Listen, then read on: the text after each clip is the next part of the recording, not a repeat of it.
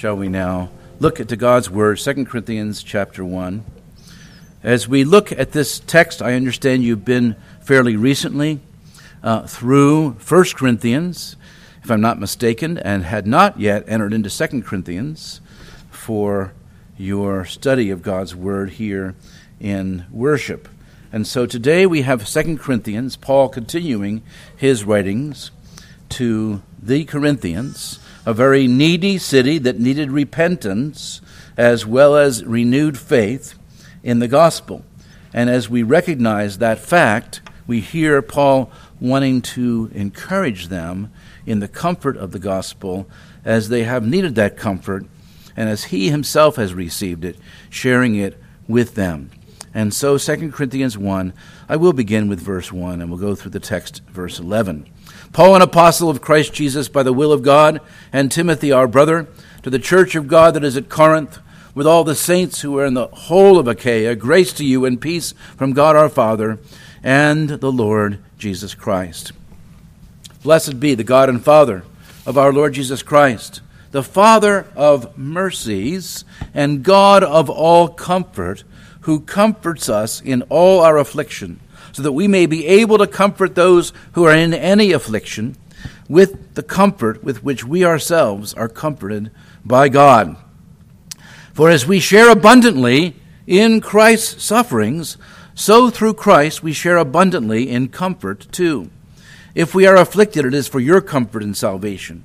And if we are comforted, it is for your comfort, which you experience when you patiently endure the same sufferings that we suffer. Our hope for you is unshaken, for we know that as you share in our sufferings, you will also share in our comfort. For we do not want you to be unaware, brothers, of the affliction we experienced in Asia. For we were so utterly burdened beyond our strength that we despaired of life itself. Indeed, we felt that we had received the sentence of death. But that was to make us rely not on ourselves, but on God who raises the dead. He delivered us from such a deadly peril, and He will deliver us. On Him we have set our hope, though He will deliver us again. You also must help us by prayer, so that many will give thanks on our behalf for the blessing granted us through the prayers of many. This is the Word of God. May bless it to our hearts and lives. Again, shall we pray?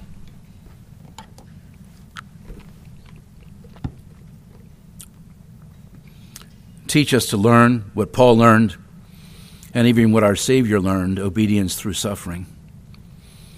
He did it perfectly. We, not so much. But we are still called to endure with patience those things that might be so troubling to us that you might comfort us in all of our afflictions. In Jesus' name, amen. I don't know you very well yet, but I can tell you that you've had troubles of various sorts. Now, the older you are, the more you could agree with that. Life is hard, very hard, and it is full of pain. There's a famous line from one of my favorite movies that says, Life is pain, and anyone who tries to tell you differently is selling something. In other words, we think there's an easy answer to our sufferings in something in the world vacations, fun, diversions of all sorts, just trying to enjoy ourselves, even though we might be crying behind the scenes. Life, I'm sure, has been hard for many of you, if not all of you, in various ways. Some silent, distant grief. But this is nothing new, and it sure, certainly is true that the longer we live, we experience such trials. Over the course of my ministry, I've been in various churches, and in one church, we were close friends to a family who had four sons. And the third of those sons was lost climbing in the mountains or the hills of southeast Ohio fell into a ravine and died. And he was probably around 20 years old. It was difficult for that family to know what to think. Here was their son at virtually the beginning of his life, so full of promise, and now he was gone, and it's hard to know how to comfort someone in that circumstance. Perhaps even more difficult, a different church that I was in, I arrived shortly after one family had had a four year old boy, a son, and he was out in the street playing, and a car came by and hit him, and at four years old, he died. What do you say? What do you say to a family like that? They had some comfort that that four year old son showed some remarkable faith before he passed away. So they had the comfort of knowing that they would see their son again, but their grief would last their entire lives, no doubt. Maybe you've lost loved ones. Maybe you will lose loved ones. Maybe you have difficulties in your life. These days, everybody has difficulties and trials. We talk about COVID endlessly, ad nauseum. I'm getting a little tired of it. Aren't we all? But it does remind the whole world that there's trouble and there's death. There's illness. There's a need for someone to deliver us from such trials. And I've seen a number of people who are not believers show up at church because they, during COVID, have watched a service online, maybe, and have come to visit, and they hear the good news of Jesus Christ, and their comfort comes only from Him. This is one of my favorite passages in the Bible, as many of us continue to live through the struggles of the Christian life. Paul's life certainly is an example, as he gives examples from his own life of his own hardships. Certainly, Christ's hardships were even worse, including his death on the cross and his experience of hell in our place. But we can still look at Paul, who says in 1 Corinthians 11, Imitate me as I imitate Christ. And so he gives an example as an apostle. Notice his connection with the Corinthians is very strong. If you remembered 1 Corinthians, these people were a mess. I mean, we're all a mess, but this was a real mess. This church questioned the resurrection. They were full of immorality. They fought amongst each other. They had a party spirit. Uh, I could go on and on, and you think to yourself, why would Paul care? Why would Paul deal with such people who were such wrecks? But he knew the gospel was strong. He proclaimed that gospel to them, even warned them to repent before it was too late. And then the amazing thing is, Paul heard that they had repented. Even though they still struggled in many ways, as we'll see in this particular book over the next few weeks, they had made progress. But they had done so through many trials. And Paul bears with them, as Christ even bears with every church and every one of us, to emphasize his commitment to them, despite how they have, believe it or not, continuing doubts about him. He wants them to have comfort in Christ alone, as he has received comfort. And the source of comfort in the middle of affliction, in the middle of trouble, comes in verse 3, where he says, Blessed be the God and Father of our Lord Jesus Christ. So far, familiar words. But then he says, God is also the Father of mercies and the God of all comfort. Now, of course, He is the God and Father of our Lord Jesus Christ.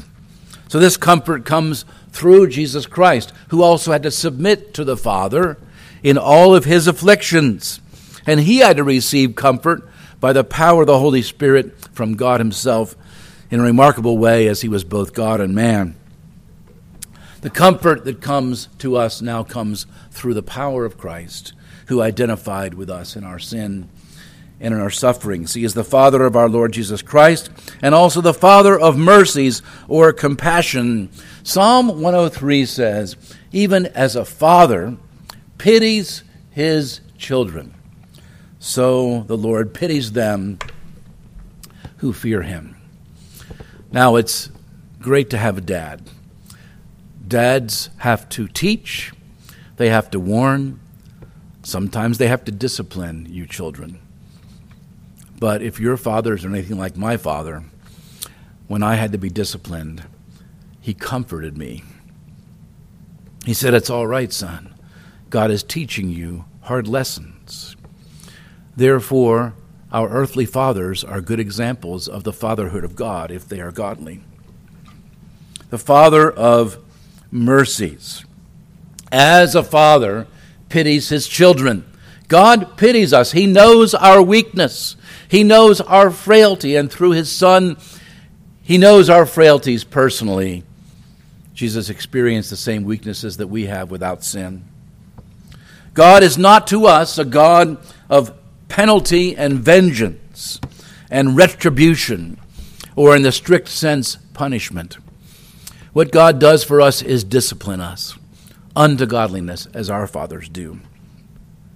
He is the Father, therefore, of mercies. He disciplines us for our own good, as Hebrews reminds us. But He's also the God of all comfort. He comforts us in our troubles or in our afflictions, depending on your translation. The NIV says the word trouble. That's pretty good. Affliction is a little more complicated a word, but the same idea. It means all kinds of trouble. Now, he gives examples in his own life of persecution as an apostle. But there are all kinds of trouble that we might experience that might not necessarily be persecution, but are the troubles of this life. Any kind of trouble, notice who comforts us in all, all of our affliction. God alone can deal with us in a way that any problem is not too big for him to bear or too small for him to care. He does care about the smallest concerns in our lives. And therefore, if you are hurt or you fall down or you skin your knee, children, or whatever you might do, you can still say, Lord, help me. Or if bigger people fall down in bigger ways, God can still comfort us and strengthen us. Only God can provide true comfort. All other comforts are temporary. Oh, yes, we're so glad that Pastor Tolley can go on vacation. But ultimately, it's got to be the Lord who refreshes him through this time. We enjoy vacations. We like going to Disneyland or Disney World, depending on who you are. Sometimes people flee to bad ways of comforting themselves, drugs and alcohol, for example, or just lots of fun trying to forget their troubles. But only God truly comforts people who have great needs in their lives. The afflictions here, the Bible says, are many. Who comforts us in all of our affliction, so that we may be able to comfort those who are in any affliction with the comfort with which we ourselves are comforted by God. Look at verse 5. We share abundantly in Christ's sufferings. Isn't that amazing? Our troubles as believers are many. Now, some would tell you once you become a Christian, everything gets less hard. It's not true. We have more challenges as believers because the world, the flesh, and the devil are all against us. The Christian still has trouble and lots of it. And we sometimes say, well, does God really love me? Why does He not take away this trouble? Don't fall into the trap of believing that it's always God's will that you be healed or not have trouble. He does help you, sometimes delivering you from those troubles, but many times He delivers you in those troubles. We suffer somehow or other, it says here, in Christ's sufferings. Now, how is that possible? Only Christ could suffer and die for us in our place. How are our sufferings Christ's sufferings? Well, we're part of the body of Christ. We fill up, according to one verse, what is lacking in the sufferings of Christ, not for redemption, but because we as his body will suffer even as he suffered, because we are not greater than our Savior. If our Savior suffered, so we will have sufferings. Philippians 1 says this It has been granted to you that for the sake of Christ you should not only believe in him, but shall also suffer for his sake. We have union with Christ, we are one with him. Christ is unique, but we share an aspect of his suffering, namely serving him. Philippians 4 To the degree that you share the sufferings of Christ, keep on rejoicing, so that also at the revelation of his glory, you may rejoice with exultation. If you are reviled for the sake of Christ, you are blessed, because the Spirit of glory and of God rests upon you. You might say, why would unbelievers care what we believe?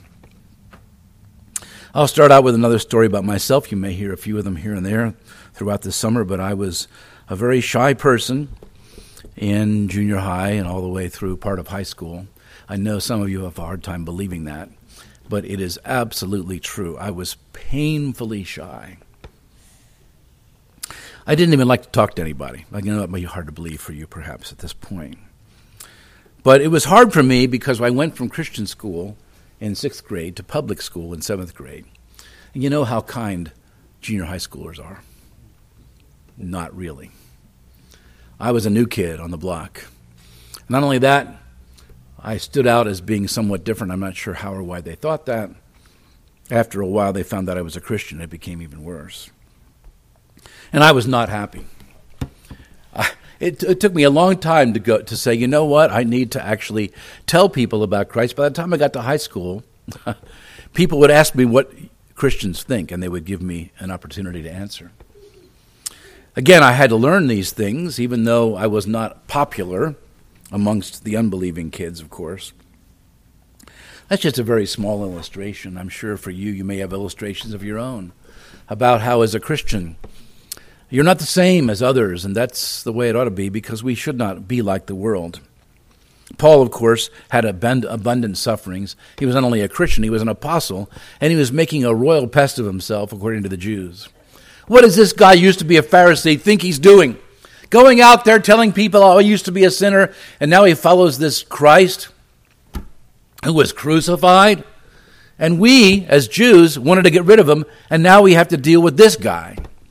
Paul was not popular, especially among the Jews, as we saw in our Acts 14 readings. Listen to what Paul says later about his sufferings as an apostle in chapter 11. He says, I have far greater labors, far more imprisonments, with countless beatings and often near death. Five times I received at the hands of the Jews the forty lashes less one. Three times I was beaten with rods. Once I was stoned. Three times I was shipwrecked. A night and a day I was adrift at sea, on frequent journeys, in danger from rivers, danger from robbers, danger from my own people, danger from the Gentiles, danger at the city, danger in the wilderness, danger at sea. It's getting tiring just to hear about it. Danger from false brothers in toil and hardship. Many a sleepless night, hunger and thirst without food, cold and exposure. And apart from the other things, he says, on top of everything else, I'm worried about you. The daily pressure on me of my anxiety for all the churches. Paul, when he was a Pharisee, had it pretty good. Everybody loved him. Keep arresting those Christians. Paul, you're doing a great job. Now he wants to make new people into Christians. Don't do it, Paul. You've left your royal Pharisaical heritage, haven't you? He endured the sufferings of Christ. And so it says here as the sufferings of Christ overflow to us, so also through Christ our comfort overflows. So the point is not that we should just suffer, but that God would be our comfort and He alone. Verse 5 again says, We share abundantly in Christ's sufferings so through Christ we share abundantly in comfort too. Christ does not leave us alone in our sufferings. He teaches us things. He helps us to know that we're Christians for a good reason. And though it is not easy, God will help us. He will comfort us. Even as I'm sure that He comforted those families who lost their children at a relatively young age, He equally abundantly will comfort us as we receive comfort not from the devil, but from God. God Himself poured out suffering on Christ at the cross. But our sufferings are drained of all punishment, and they are for our own good. We find that God Himself has suffered in Christ. Jesus Christ suffered and can sympathize. Truly God and truly man. Now you might still say, but why? Come on. Couldn't God take away from us all pain, all hard things, all suffering, all persecution, all ridicule? Couldn't we just have the comfort without the suffering? God, please. I'm not sure I can take this anymore. My dad used to have a saying that I think is a little ironic. He would say to me, Do you know why I wear tight shoes? And I said, No, Dad, why do you wear tight shoes?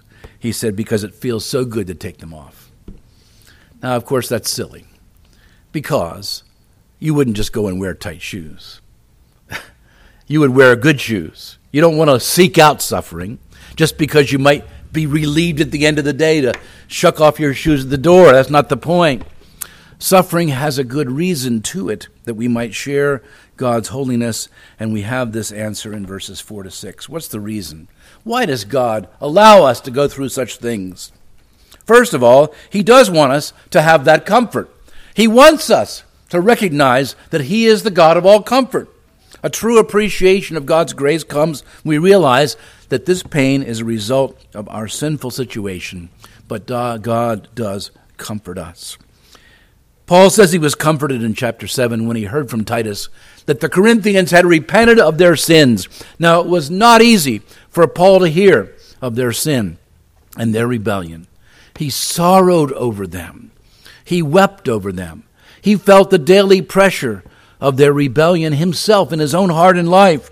But finally, when he got that notice from Titus that they had repented of their sins, he was comforted he says in chapter 7 and also in chapter 2, as we'll see, that he wanted to hear the comfort of God's work in their lives. Well, first of all, then, we certainly need the comfort, but also we need to help others in their suffering.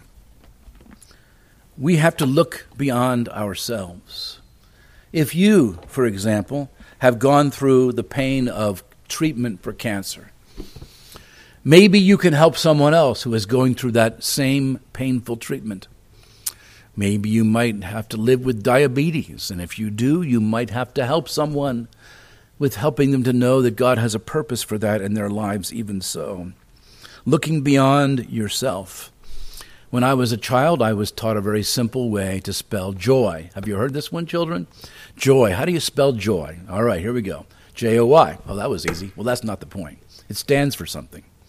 J stands for Jesus, right? O is what? Others. And you, with a Y, Y O U, Jesus, others, and you. In that order. If you seek just for yourself all your life, it's backwards and you really don't get any joy. Instead, you're consumed by selfishness, and life is not worth living that way. We look beyond ourselves. Maybe some of you, children, maybe again, have ever had a cast on your arm, a broken arm. You ever do that? You have your cast. What do you do? Everybody signs it. Because they're identifying with you. I hope that you feel better. And if I break my arm, I'll remember that you had a cast on your arm and you recovered.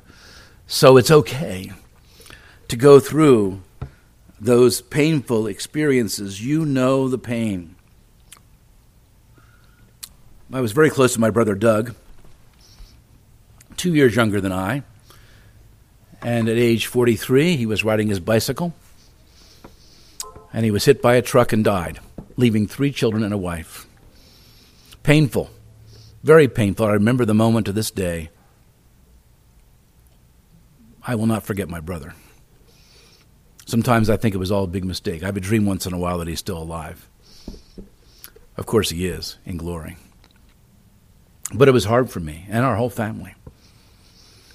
But we can experience that comfort to know that if God comforted you or me in that kind of loss, then God can comfort you too.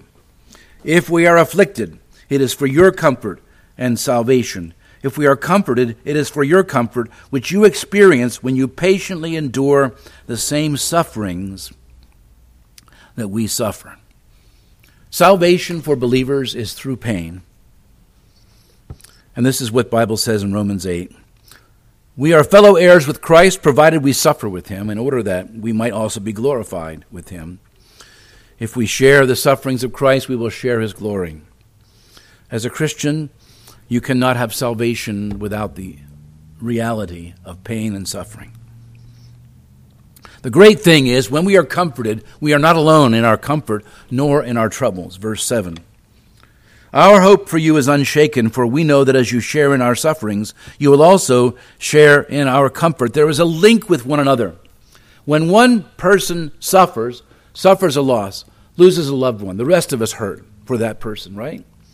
We come to the funeral and we hug them and we say, I'm sorry for your loss, as if it were my loss. Don't you? This is how it works. And you don't even have to say that many words, just be there in a ministry of presence and say, I may not understand exactly what you're going through, but I am still sorry for what you are experiencing. When one part of the body suffers, Paul says in Romans and in Corinthians, every part of the body is suffering at the same time. When you stub your toe, you have hurt yourself. You jump around the way I do if I stub my toe. It really hurts. I don't go, well, it's only my toe, I'll just cut that off. No. My toe hurts, I hurt. Somebody in your family hurts, you're hurting, right? These are all troubles that we experience together. We are one body, and together we can endure it. This is why we have prayer meetings. This is why you have a prayer list in your bulletin. This is why we have fellowship times. This is why we have what used to be called body life when I was growing up a demonstration of the life and love of Christ. We experience the comfort of other believers, and therefore we ourselves are experiencing that comfort in the love of Christ. We see it in them and we see it in ourselves, and we say, God knows what He's doing. Now, Paul had an example to give in verses 8 and following. He has plenty of examples. We read from Acts 14. He was burdened, he says, burdened of the affliction we experienced in Asia, beyond our strength. Notice a burden is what we experience when we see other people hurting. We bear one another's burdens, as Galatians says, and thus we fulfill the law of Christ. So we are helping each other. We help the other person bear up under the load. Carry each other's burdens, Galatians 6 2 says. But it's beyond our strength. We cannot endure these things ourselves. Have you ever experienced something that you've said, I just don't think I can stand it anymore? I've talked to someone who has had to have withdrawal from drug abuse. I haven't had that experience myself, but Maybe you know of someone who's gone through that. I know a lady one time who became addicted to painkillers because she was in the hospital and needed them for a time, but she became dependent upon them. And having to be delivered from those painkillers and the addiction to them, she could hardly stand it. She wanted to die.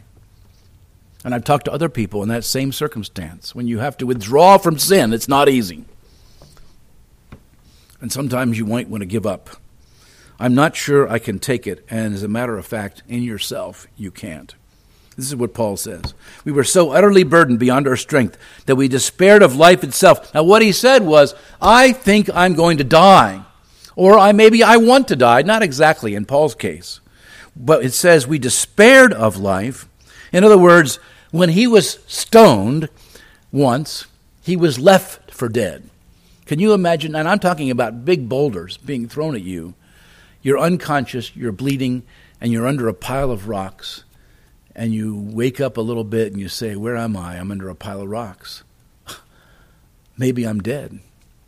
Paul might have thought he was dead. He was left for dead.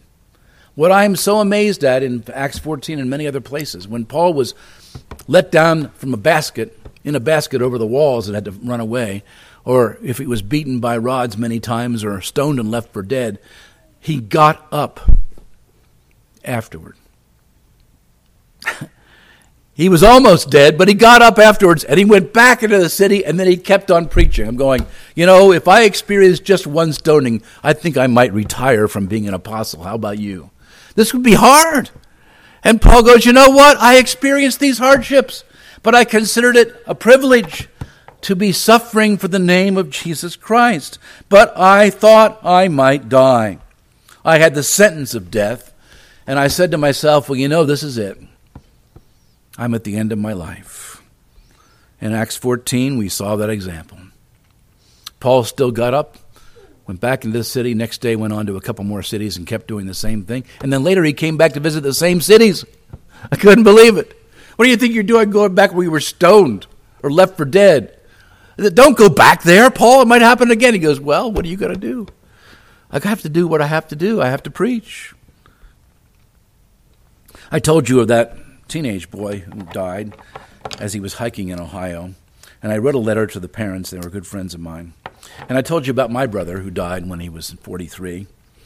So I wrote a letter to them and I said this in part There is not a day that goes by that I do not remember my brother, seeing his picture in my office or on my bed.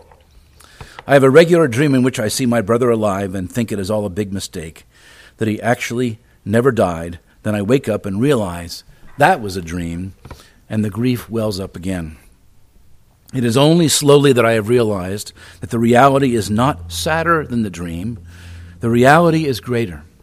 For I will see my brother and my Savior, not in this life, but in the life to come, and how much better that will be.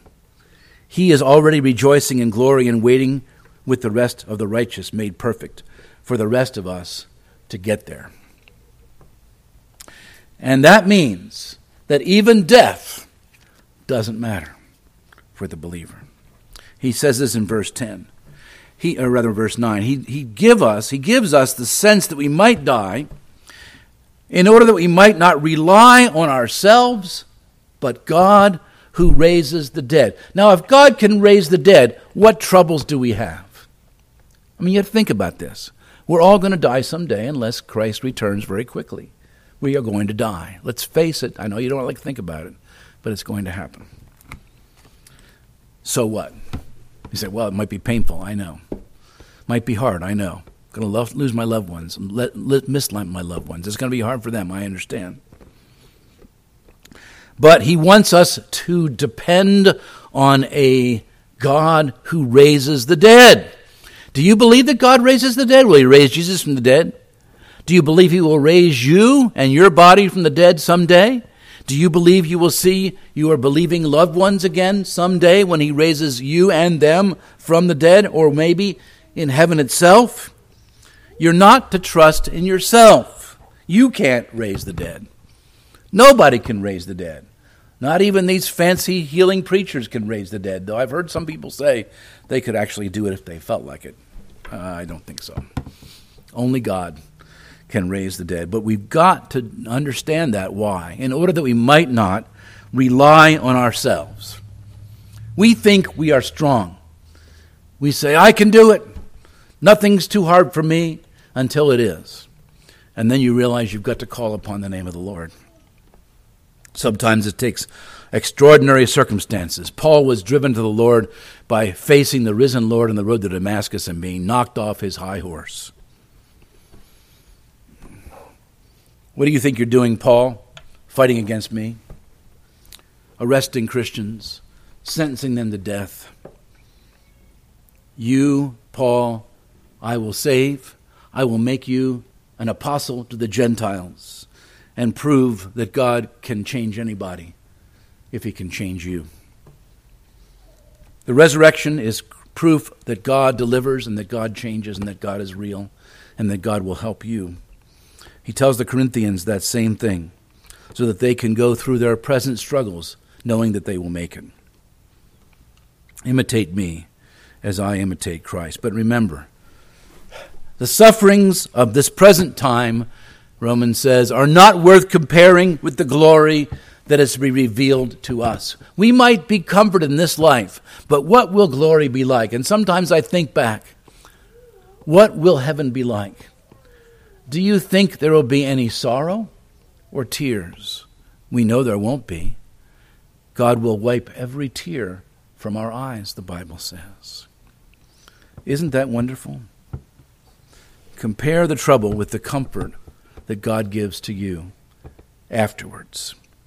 God delivers us in response to prayer, as he goes on to say. He delivered us from such a deadly peril, he will deliver us. And you help us by praying for us so that many will give thanks. So pray for those in trouble. Pray for Christians in Ukraine. Pray for those who have lost loved ones. Pray for those who are going through fiery trials. Pray for those who are struggling with various dependencies and are crying out to God for deliverance. God is sanctifying us.